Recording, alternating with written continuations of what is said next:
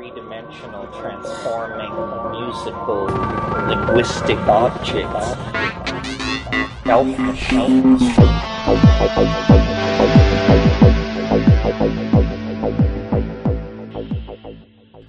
Greetings from Cyberdelic Space. This is Lorenzo, and I'm your host here in the Psychedelic Salon. And as we are in the process of wrapping up 2023, I hope that it hasn't been as difficult a year for you as it has been and continues to be for far too many of our human sisters and brothers. Let's see what we can do to make 2024 a big improvement over the past few years.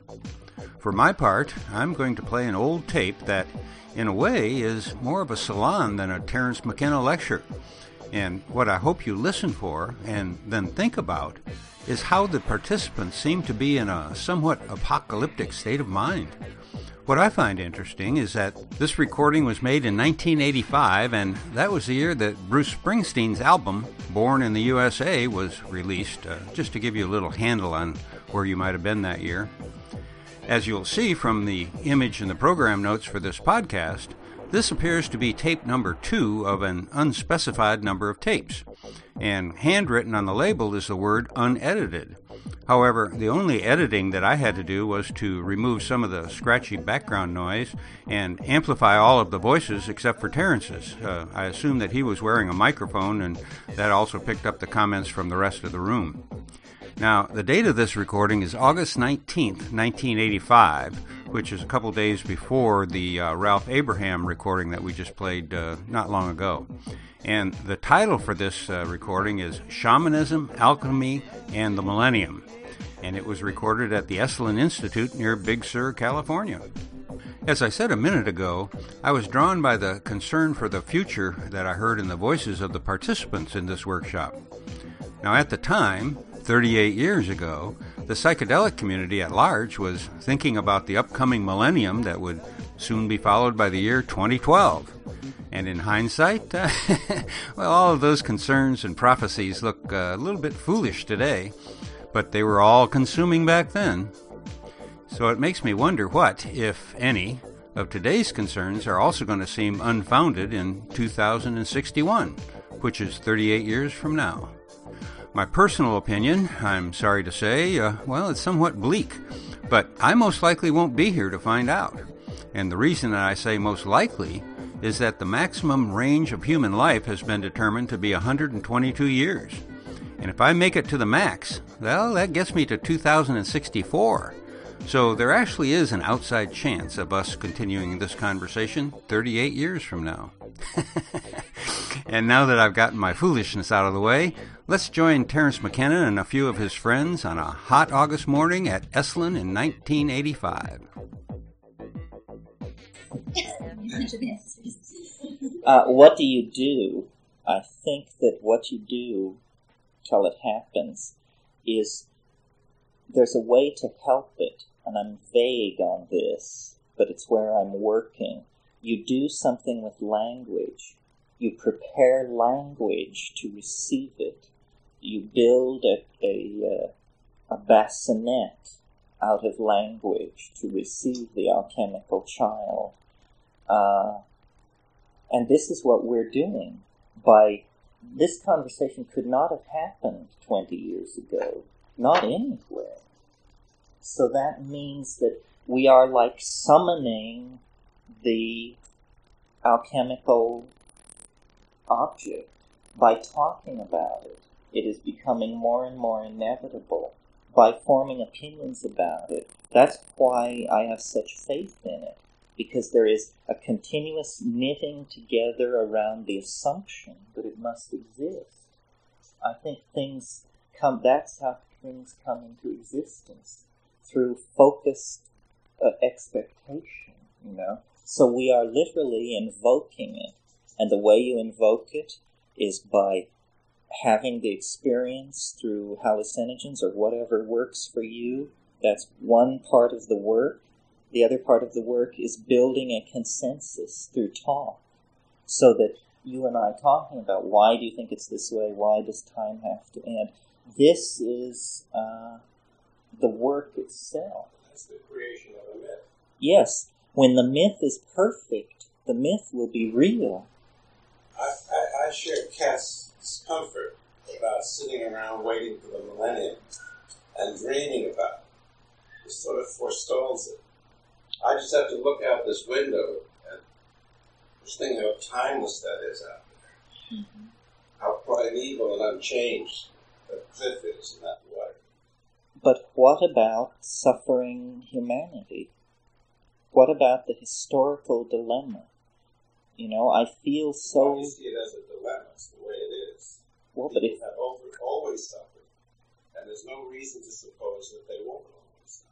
Well, aren't Some we suffer. fortunate it isn't us? exactly. That's exactly correct. Some suffer more than others, and we are among the fortunate for whatever reason. I think that historically we're at a point which we've never been before, where the demonic alchemical changes leading to mass destruction a nuclear holocaust that's never been in existence before in the world. And if that's not going to get us, maybe AIDS will, which is the, the modern plague. Right. Um, at any rate, I, I would assume that you're talking about the Deus ex machina comes from sort of a pessimism that we've reached this point in history through technology, demonic technology, and that we can't save ourselves we can't save ourselves without contacting our inner resources. We can't save ourselves by the methods that are currently being used at the top. I'm not pessimistic. I do think people are the sine qua non of it, so that it isn't a passive waiting for the millennium. It's it's a friend of mine said once that and the word apocalypse hasn't been used yet this morning, but the apocalypse and the millennium are brother and sister. He said, We must live as though the apocalypse has already happened. That's the only way to get beyond its shadow. And maybe that's what you're doing and, and mentioning that you have confronted the problem, surmounted the problem, and now live in the post problem space. Well, it seems to me that the apocalypse happens every day, just like the millennium happens every day for different people in different places in different situations. The apocalypse has happened in Nicaragua, and it's happened in Beirut. They don't need a bigger one than that, you know. Mm-hmm. It hasn't happened here, and um, you know, to a lot of people in the world, this is the millennium here. California is mm, just That's definitely true. it. That's true. Apocalypse really means the telling of the story, doesn't? I mean, it can be an apocalypse of joy. That's true. That's true. And what we're forgetting is maybe we're the ones chosen for the joy. And we're not really letting it come through, except as we're learning little bit by little bit to release into the acceptance of your position. are it.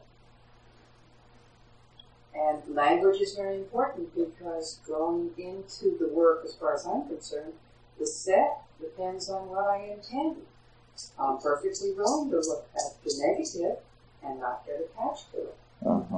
Uh-huh. I mean, that's part of the practice. Yes. Um, and then to see what comes. Uh, the birth of the child in heaven.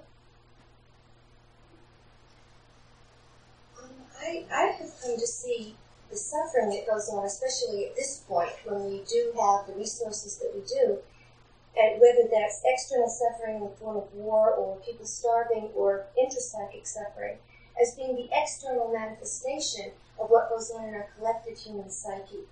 And it's like things originate at that psychic level and then they manifest through the world and through ourselves. We're that vehicle through which it comes. And whether we look on an individual level at what goes on in terms of the ego, defenses, I mean, all of that complex of structure that creates us with the uh, kind of viewpoint that it does, manifests in the world, and then that, that gets reflected back to us. And I mean, I've almost come to see the bomb at this point as being a very graphic and accurate depiction that is confronting us with what we have done on the intrapsychic level collectively because we have, in trying to erect a defense, it has itself become the threat which has cut us off from what we supposedly wanted to protect. Mm-hmm. So it seems to me that it's initially at the individual intrapsychic level, and then by sharing that in some fashion, it begins to make some some energetic alterations in that collective human psyche. But then the external conditions on this earth are going to begin to reflect that. I think it's useful also to look at this in terms of uh, the model that Stan Grof has put out, which relates also generally to process of psycho-spiritual transformation, which you can see in all kinds of disciplines in yoga and shamanism and alchemy and so on, involving the process of birth. We've all uh, experienced the millennium, the apocalypse, and the millennium, and sort of the simultaneity of the end of a world when we were in the womb. Um, we experience that as absolutely the end, but it's really again simultaneous with, with the new beginning. So it's so as you were saying, it's the it's the uh, uh, to confront that internally, so we don't project it out. But there's something about that, and that's a uh, kind of biological blueprint of it. That's a biological level of this archetype of transformation. But it doesn't seem to elucidate certain phenomena regarding uh, these ideas in psychedelic states where you were talking about the marble spinning in your hand I had an experience once with LSD and a crystal where where that exactly was the phenomenon. The woman had dropped a crystal in my hand, and at that instant, the crystal, the whole universe was contained in the crystal. And it was, uh, at the moment she did it, it was a very nice sunny day in Santa Cruz. And when it landed in my hand, there was, it got very windy and it sort of darkened all around. And it's that tremendous release of energy. Uh, up till that point, I've been considering this birth model, but it doesn't quite. There are many other levels to it beyond this sort of biological. But the biological is extremely significant because that is it's universal. It's something that we've all gone through this process. It's uh, a little bit after twelve. Shall we take a break and come back, or what time do they start serving lunch? I can't remember. Oh, 12.30. Well, maybe we should just keep at this till 12.30. Why don't we do that? And then what time do we start here? Three, I believe. Yeah. Anybody else have anything more on this? It's, it's, it's not making a point or a, it's like I feel as though I'm becoming something else in my own nervous system. Certainly in my mind, I've seen the process over the last 15 years, but but I feel like my tissues, my nervous system, my cells, everything is becoming something different. And then while you were talking, I flashed on the Findhorn transmissions, and, and, and they talked about the, burning off of impurities that's in a chemistry lab, which, if you translated it into Christian terms, would be the separating of the wheat from the chaff. And first I felt very sad about it, and then I realized since no energy is destroyed, that people who have not passed a certain line of consciousness will go on to evolve at another point. But right now, it's like that's baggage, Right. and and, and that we've got. We have to go on. I don't know if anyone else is experiencing that. I, I'm, I'm working a lot with systems that have to do with really entering your own nervous system. But but I think it's a combination of things that, that I feel lighter. I, I'm just becoming something else. Yes, well, one of the ways to think about this alchemical transformation, which is sort of a middle ground, is to think of it as a transformation of the physical body. That actually you are changing. It's like the metamorphosis of a caterpillar into a butterfly, but it's real. And these, you can make as materialistic a model of it as you want. I mean, you can say that psilocybin is a metamorphotic enzyme of some sort. In the invisible landscape is the most materialistic setting out of these ideas because there we believe that it was actually something that you had to do to yourself, to your body with sound in a certain state of biodynamic saturation with these tryptamine compounds, and that then there was a way to lock molecules into the DNA to shift the resonant uh, sphere of perception so that you would enter the millennium, basically, uh, the millennium then becomes a form of broadcast radiation coming out of your own body, and and this is both a spiritual and a materialistic model for it. It makes clear that it's a state of mind, but it also makes clear that it has a chemical, uh, molecular and chemical basis for it. I, my notion of the millennium is to live in the imagination, to, to go where things are as you think they are, and then to explore what that would be like. Uh, not over the first half hour, but over a long period of time. Not be afraid of your own creativity. What you would quickly learn that, I mean, it would be an enormous uprush of creativity. It's like, in some ways, I think, you know, the push to go into space, space is black and empty and a wonderful place to put things. It's sort of like the inside of your mind. And so these engineering schemes for these 50 mile long cities with gardens and waterfalls and all this, what they're saying is, you know, outer space is the imagination. We will build these habitats, these structures.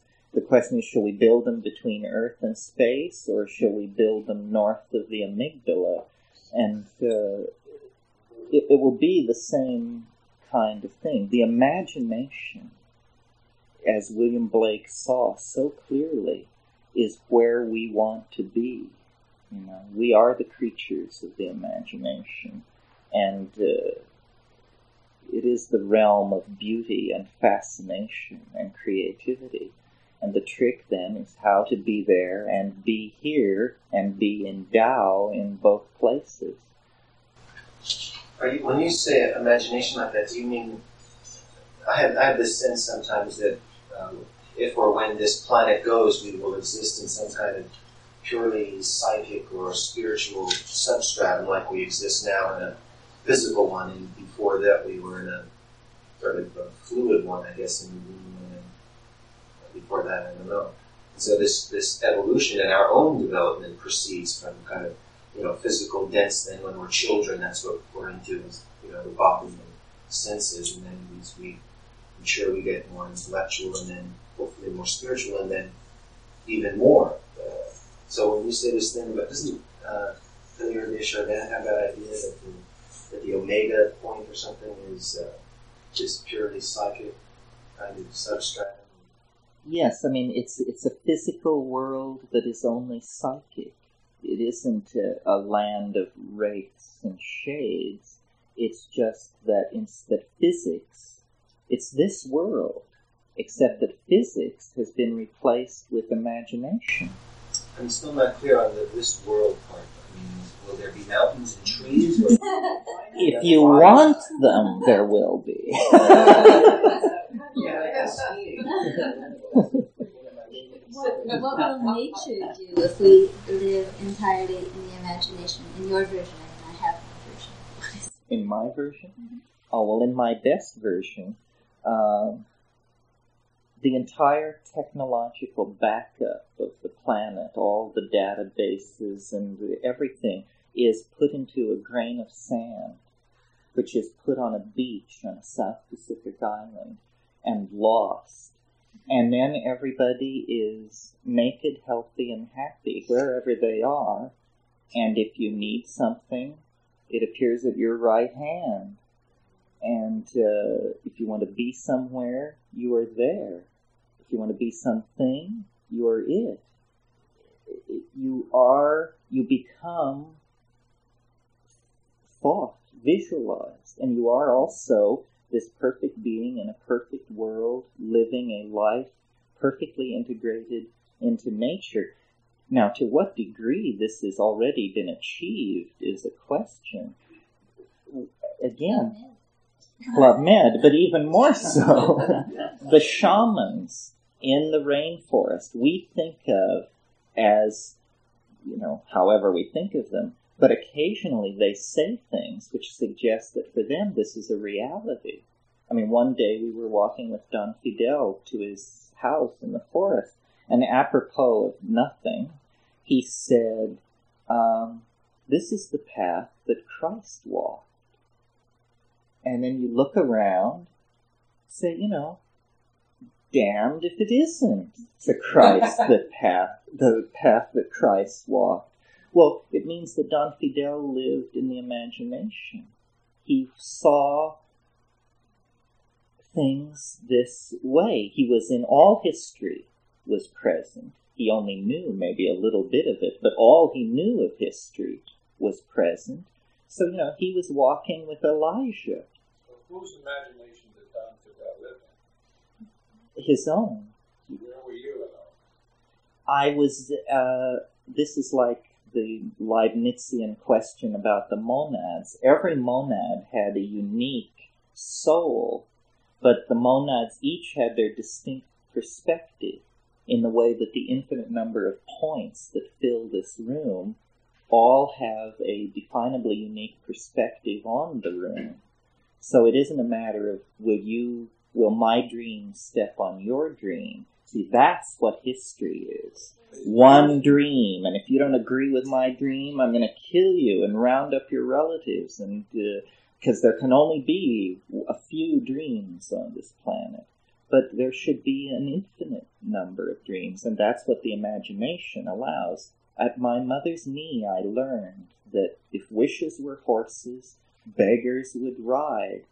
I am a beggar, so consequently, I'm very interested in having wishes become horses, and flying saucers, and all of these things. How else can we solve poverty except to make wishes be horses?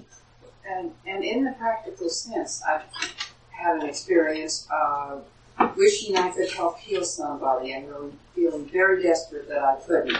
And finally thinking, well, I'm not, I can't do it. And going off and going my own way and finding I got sick, which I mm. don't do ever.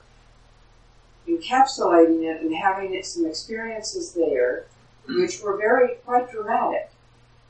Within a month of that was when I had the chance to go through this near death experience with this person. And it's uncanny, the experiences that she went through, that in my day and a half of being sick, I went through before. Mm-hmm. And in some way, what I cleared, I became the seed for something that went out. Mm-hmm. And I no longer had to worry about what my effect was. All that I had to do was keep clear inside myself. And at the end of my illness, I felt as if I had had the most wonderful experience in the world. It was hell, but it was a, a relieving experience. I needed to learn that before I could help somebody else. I could help somebody else because I learned it. So it really takes it back to the individual right now. Alchemical riches are better than gold, but it's all interiorized. It's the discovery of feelings, explorable dimensions that are where the spirit literally takes flight, you know, and uh, and then that anchors a life, and we presume it could anchor a society. In fact, presume that these shamanic societies in the rainforest, the reason they don't have material culture was because it clutters things up so much, and then you can only have one culture, you know. Well, their millennium is very, or whatever it is, their, their metastable magic is totally dependent on a clear communication with nature all the time. They can't stop paying attention to every detail, every plant, and every weather, and every animal, and everything.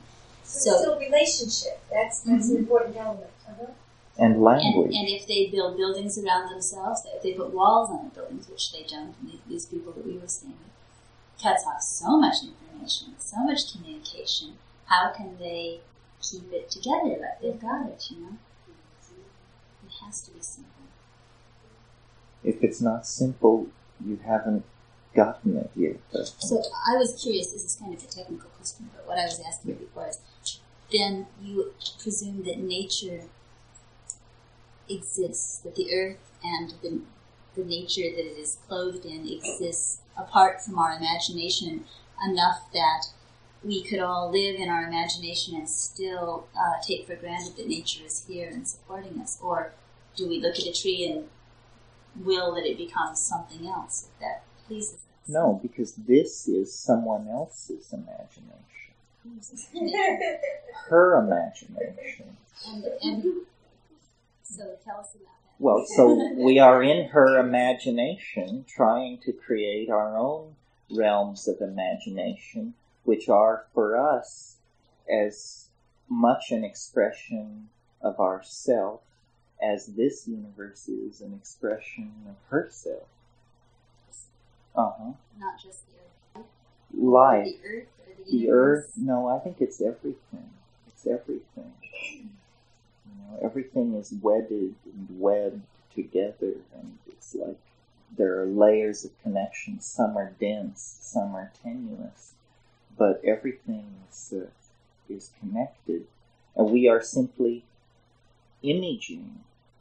And this is a good old alchemical doctrine: as above, so below.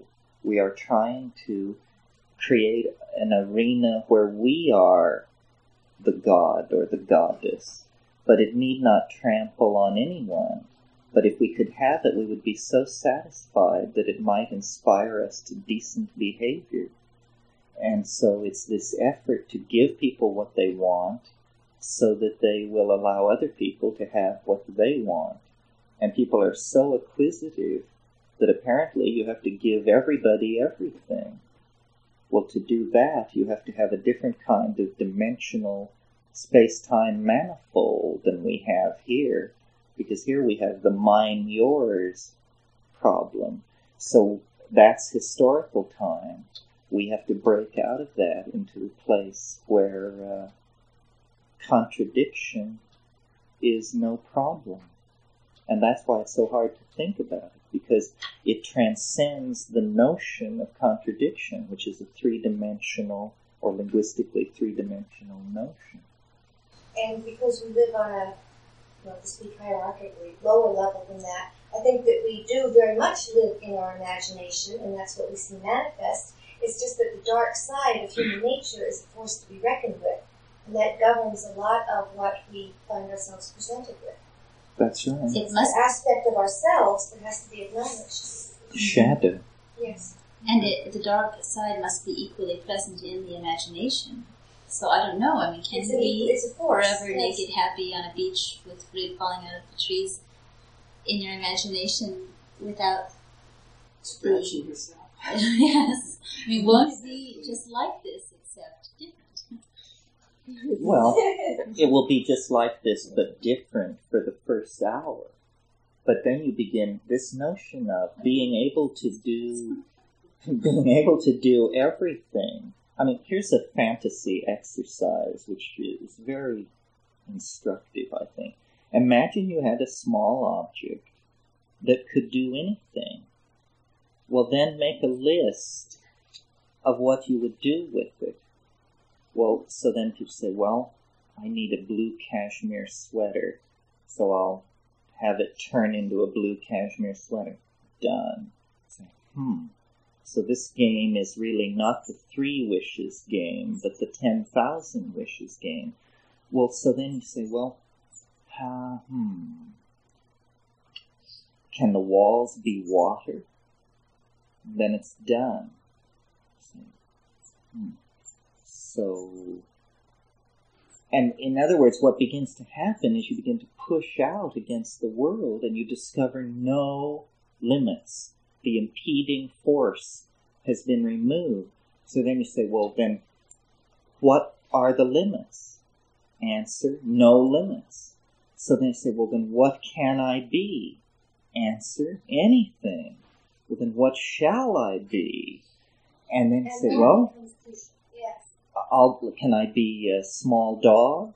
So then you're a small dog. And you say, well, but then can I be 10 small dogs? Yes. Can I be 10 small dogs in a coral reef? Yes. Well, 45 minutes of that and you can't remember where you started. And you can also say, Right. can I be a pirate? Can I be a murderer? Can I be a slave driver? Can I be a robber? And yes, and you would be all those things, but these are know sort of doing on some level.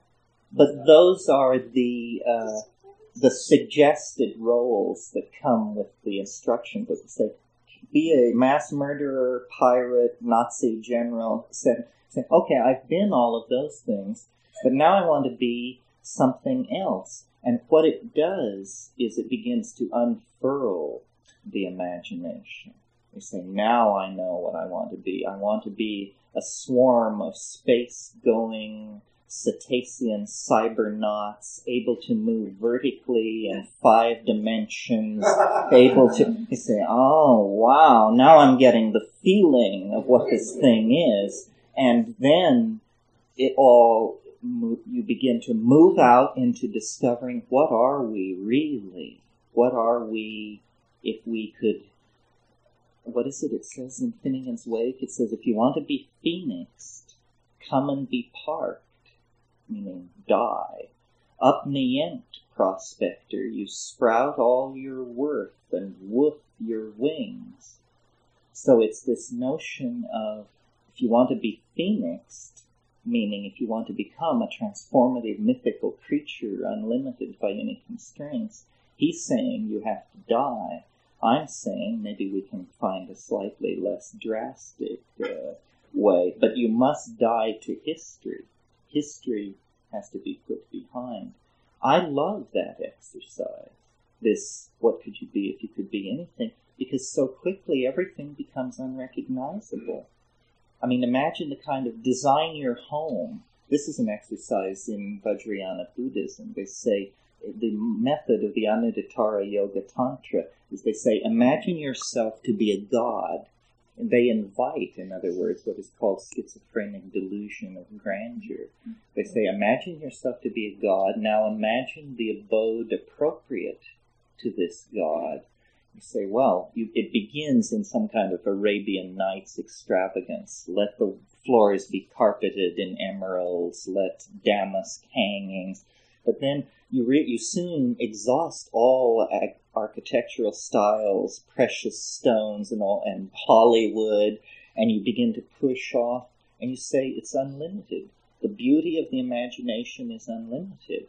I mean, maybe for 10 minutes I want to be a Nazi general, but for 10,000 years I want to be the nine dimensional cetacean philosopher in the planet with the triple suns and the so forth.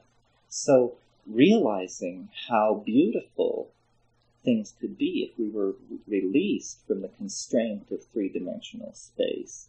This is why I don't think heaven is easily imagined, because after anybody has been there an hour, they don't look much like Uncle Ned or Aunt Frida anymore, because they've begun shedding and shedding and shedding, and what is emerging is the soul, and it becomes less and less recognizable to people. It is uh, the secret self, the uh, the anthroposophic Adam that is being carried around within us.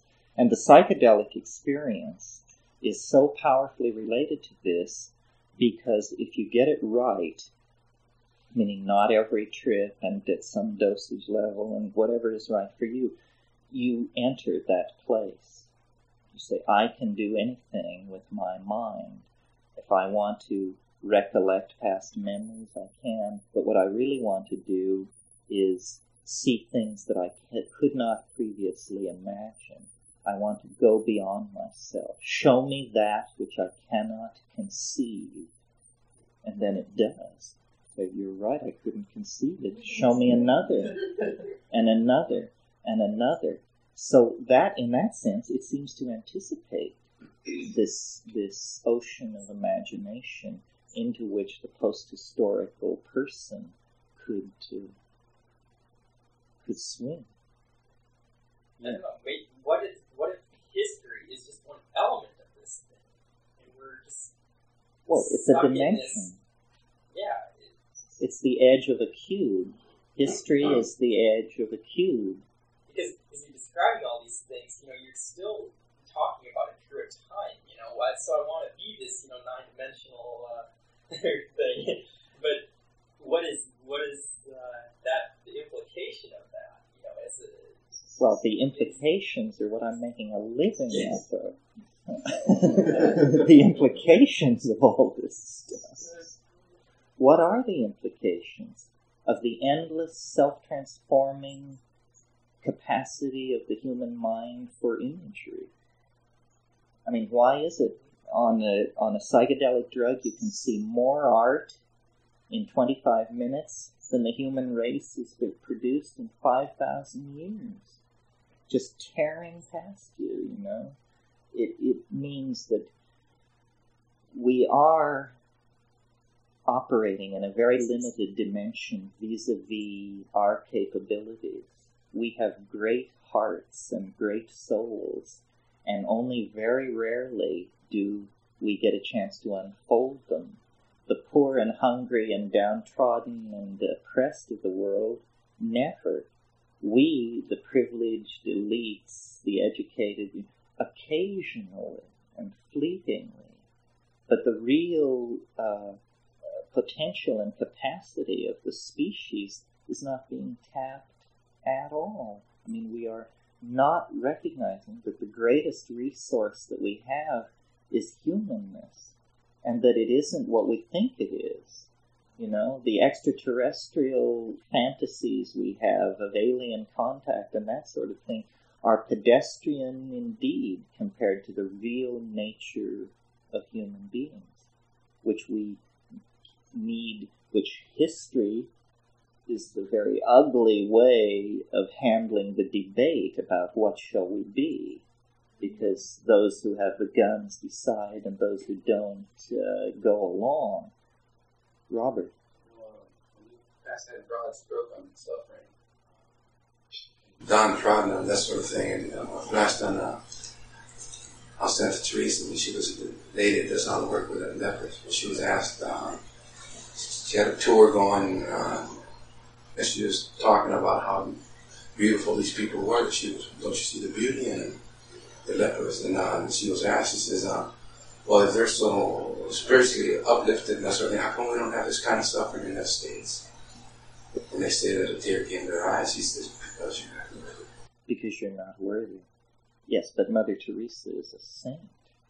But that's what, so when you talk in terms of the downtrodden and the suffering, you know, that brought me that to mind, you know, it definitely kind of a little askew ever since I heard that, when I first heard that. Well, you mean, what did she mean that we're not worthy? You know, we think we got everything. I mean, they are the downtrodden. We, we seem to take this attitude. But in fact, you know, what did she mean when she said that we weren't worthy to have that kind of stuff? What did she mean, man? Well, I, I was just thinking of the Chronicle, a newspaper which we don't want to read, but I did happen to see an article yesterday which took a lot of courage to look at. And it's the story of a little child who was badly burned in some island, I don't know who was Hawaii, but somewhere, and brought here for endless operations. She was two and she was burned in her, her crib. And two people, foster parents, have taken her on. And I mean, to even look at the pictures of her was hard for me. But evidently her eyes, and had to work to open her eyelids, but her eyes glow and she dances around and she laughs and she just go to bed with a thing in her mouth to stretch her lips and she's burnt brown. And I was, I, I thought about those parents and the, they, the story of them is they couldn't have done it except that all of a sudden the man had some kind of a mystical experience. God came and spoke to him. He knew his life was changing. And a few days later, somebody said something about needing a foster parent, and there he is. So something's changing. We are becoming worthy. And the Chronicle published it. Something is really changing. Yeah, I think it's something about pain returning us to, to our source. Like you were saying, uh, the millennium is the end, historical time, and you were saying something that I was hearing that we are living our end, our beginning, and the transition all simultaneously over and over and over again. And um, as the as the earth groans in travail, as we suffer, we also are giving birth to um, a memory of our source. when you were talking about, um, I don't remember what it was you were talking about. It was a, a series of images of, um, I want, it's there. hmm That is how I've heard a number of spiritualists describe what it is in the beyond, however you want to you know, define or characterize that. That soul substance, which is, you know, you know, at times may look like Uncle Ned as you are crossing the threshold, but for a while it was just this vibration, whatever that is, um, where all is possible. And uh, babies, I wonder if you had this experience, babies, as they are born, still have a memory of that, of, of the immediacy of a desire and its fulfillment. And I don't have, I can't articulate what it is. I mean, because the uterine environment is, would be like that. I'm, I'm saying beyond that. I'm saying um, um, before the uterine experience. Uh huh. Uh huh. You know, before incarnating. Well, it's we come and go to that cosmic ocean. I mean, maybe the thing that we don't want to face is that the solution is directly in front of you. That you're going to die, you know, and then you're going to find out why it all made sense, and that the transhistorical dimension, that's it, and that that's what Joyce meant when he said, if you want to be Phoenix, come and be part that all the anxiety, that what we are really trying to do is uh, remove the barrier between the distinction of living and dying. You know, that history is where the living are, the millennium is where the dead are, and we want to somehow tear down the distinction between these two places. Uh, and we can't. And we can't. I think we can. Well, our best people are working on it. Either we can or we can't, but we are working on it. In a sense, isn't that what, what we are doing when we meditate, when we dream, when we take a psychedelic substance? We are moving beyond those watery walls and we are experiencing it, you know, now. Yes. Not in death, not out of the body, but in our body, in our consciousness, right now. Accessing either a memory in our unconscious or something else, but it is happening right now. I mean, as you were talking, I was experiencing it right now. Uh huh. And I think that, you know, yes, we are trying to, to tear down those barriers, and I think we can. That that is, maybe that is why we're all here, that that is the quest. No, you Well, want to be dead no- without dying. We want to be alive. For a,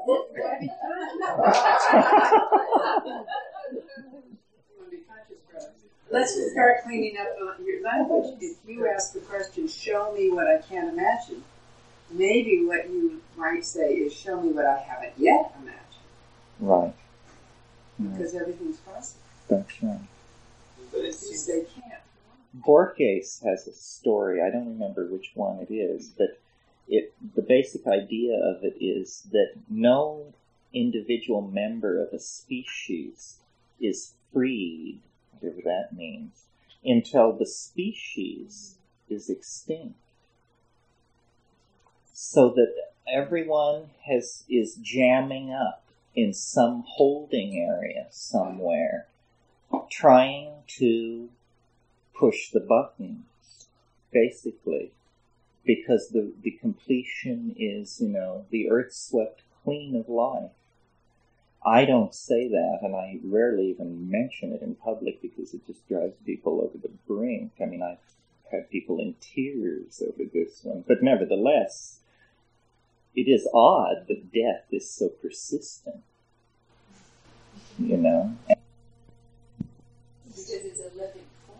Yeah. yeah, imagine how much death is going on. You know, cells in our body are dying, and everything's dying. You know, So- so- immediacy to that, but we don't, we don't uh, focus. That's right. We don't worry about the consciousness.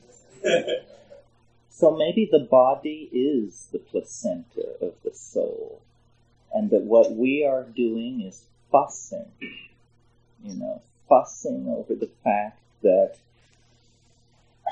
we can't have it quite the way we want, but that it will all be unfolded uh, quite the way we want, but on somebody else's terms. This is a possibility. I said at a talk I gave here once, what mushroom is it that grows at the end of history? Is it the Stropharia cubensis filled with psilocybin?